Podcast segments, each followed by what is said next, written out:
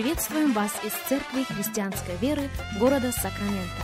Мы молимся о том, чтобы последующие 15 минут послужили вашему назиданию и духовному утверждению.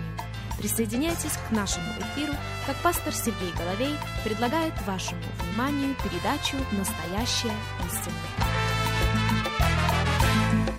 Здравствуйте, уважаемые радиослушатели! Сергей Головей у микрофона. Из Церкви Христианской Веры мы приходим к вам.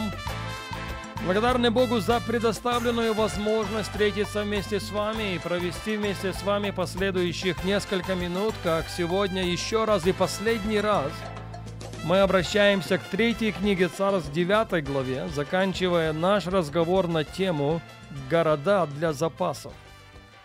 Итак, третья книга Царств, 9 глава, и мы начнем читать 16 текста. «Фараон, царь египетский, пришел и взял газер и сжег его огнем.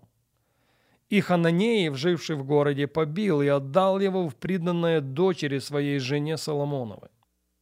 И построил Соломон Газер и Нижний Бефарон, и Ваалаф, и Фадмор в пустыне. И все города для запасов, которые были у Соломона. Слышите? Все города для запасов, которые были у Соломона.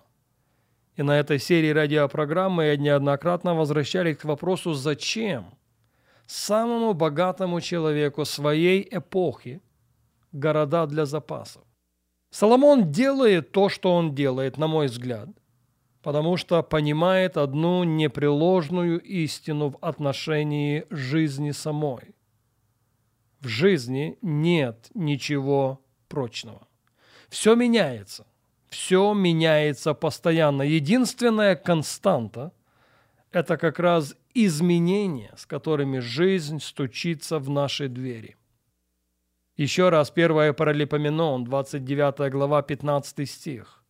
Это слова царя Давида, отца Соломона. «Потому что странники мы перед тобою и пришельцы, как и все отцы наши, как тень дни наши на земле, и нет ничего прочного». Пусть это будет прописано на скрижалях нашего сердца нет ничего прочного. И если в жизни действительно нет ничего прочного, то что будет нашей защитой? Наша защита и наша мудрость в готовности. Я повторю это еще раз. Наша защита и наша мудрость и наша безопасность в готовности. Быть готовым к изменениям, которые могут прийти в нашу жизнь в любой момент. И, кстати, Священное Писание в равной мере неоднократно нам об этом говорит. Подобно 29 главе первой книги Паралипоменон, мы с вами на всей этой серии радиопрограмм цитировали и один стих из третьей главы второго послания к Тимофею. Так вот, во втором послании к Тимофею, в третьей главе и в 17 стихе Павел пишет, «Да будет совершен Божий человек, и ко всякому доброму делу приготовлен. Вот что я усматриваю в этих словах. Духовно снаряжен, эмоционально собран, финансово приготовлен. Разрешите спросить в равной мере, а что означает быть приготовленным ко всякому доброму делу? Что значит быть приготовленным, спрашиваю еще раз, ко всякому доброму делу?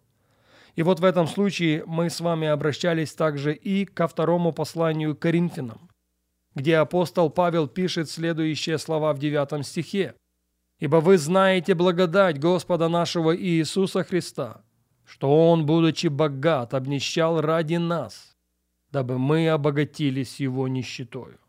Обогатились как? Обогатились вне всякого сомнения духовно обогатились, вне всякого сомнения, эмоционально. И не только.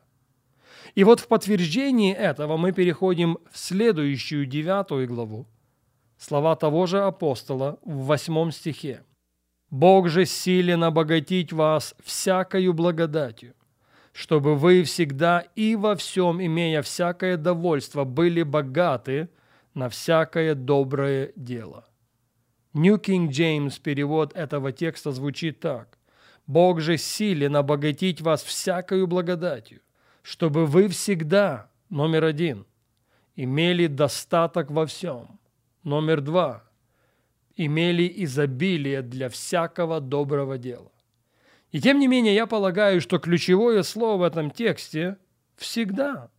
Бог же силен обогатить вас всякою благодатью, дабы вы, номер один, всегда имели достаток во всем. Номер два – всегда имели изобилие для всякого доброго дела.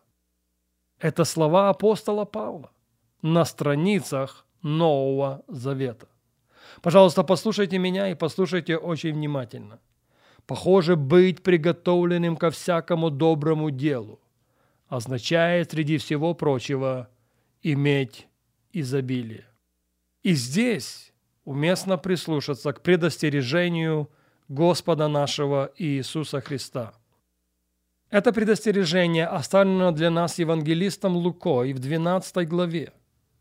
Евангелие Луки, 12 глава, 15 стих. «При этом сказал им, это слова Иисуса, «Смотрите, берегитесь любостяжания, ибо жизнь человека не зависит от изобилия его имения». И сказал им притчу, у одного богатого человека был хороший урожай в поле. И он рассуждал сам с собой, что мне делать, некуда мне собрать плодов моих. И сказал, вот что сделаю. Сломаю житницы мои, построю большие, и соберу туда весь хлеб мой и все добро мое. И скажу душе моей, душа, много добра лежит у тебя на многие годы. Покойся, ешь, пей, веселись. Но Бог сказал ему, безумный, в эту ночь душу твою возьмут у тебя. Кому же достанется то, что ты заготовил? Слушайте внимательно 21 стих. Это слова Иисуса Христа. Так бывает с тем, кто собирает сокровища для себя, а не в Бога богатеет. Видите, есть разница между накопительством и собиранием с Ним. Он, кстати, поощряет нас собирать с Ним, потому что если с Ним мы не собираем, то мы расточаем. А накопительство по своей природе разрушительно. Накопительство преступно. Накопительство Богу не угодно. Против накопительства пишет и апостол Павел. В послании к Ефесянам в пятой главе мы читаем следующие слова. «Итак, подражайте Богу, как чада возлюбленные, и живите в любви, как и Христос возлюбил нас, и предал себя за нас приношение и жертву Богу, благоухание приятное. А блуды, всякая нечистота и любостяжание не должны даже именоваться у вас, как прилично святым. Пятый стих, Ефесянам 5.5. «Ибо знайте, что никакой блудник или нечистый, или любостяжатель, который есть идолослужитель, не имеет наследия в Царствии Христа и Бога». С чего мы начали эту серию радиопрограмм? Мы начали эту серию радиопрограмм с ветхозаветней истории о самом богатом человеке своих дней, который строил города для запасов, зная, что в жизни нет ничего прочного. Все подвержено изменениям, все подвержено изменениям постоянно. И самая лучшая защита для нас ввиду приближающихся изменений – это готовность. Я поощряю каждого из вас без исключения взяться за строительство своих городов, городов для запасов. Жизнь может постучаться в наши двери с изменениями в любой момент. И наша лучшая защита – это готовность. Опять-таки, духовная, душевная, финансовая. Мы призваны, чтобы быть благословением даже ввиду самых непредсказуемых обстоятельств, среди которых мы можем оказаться. Наша честь и наше достоинство как раз в том, чтобы открыть свои города для запасов и быть благословением для тех, которые окружают нас.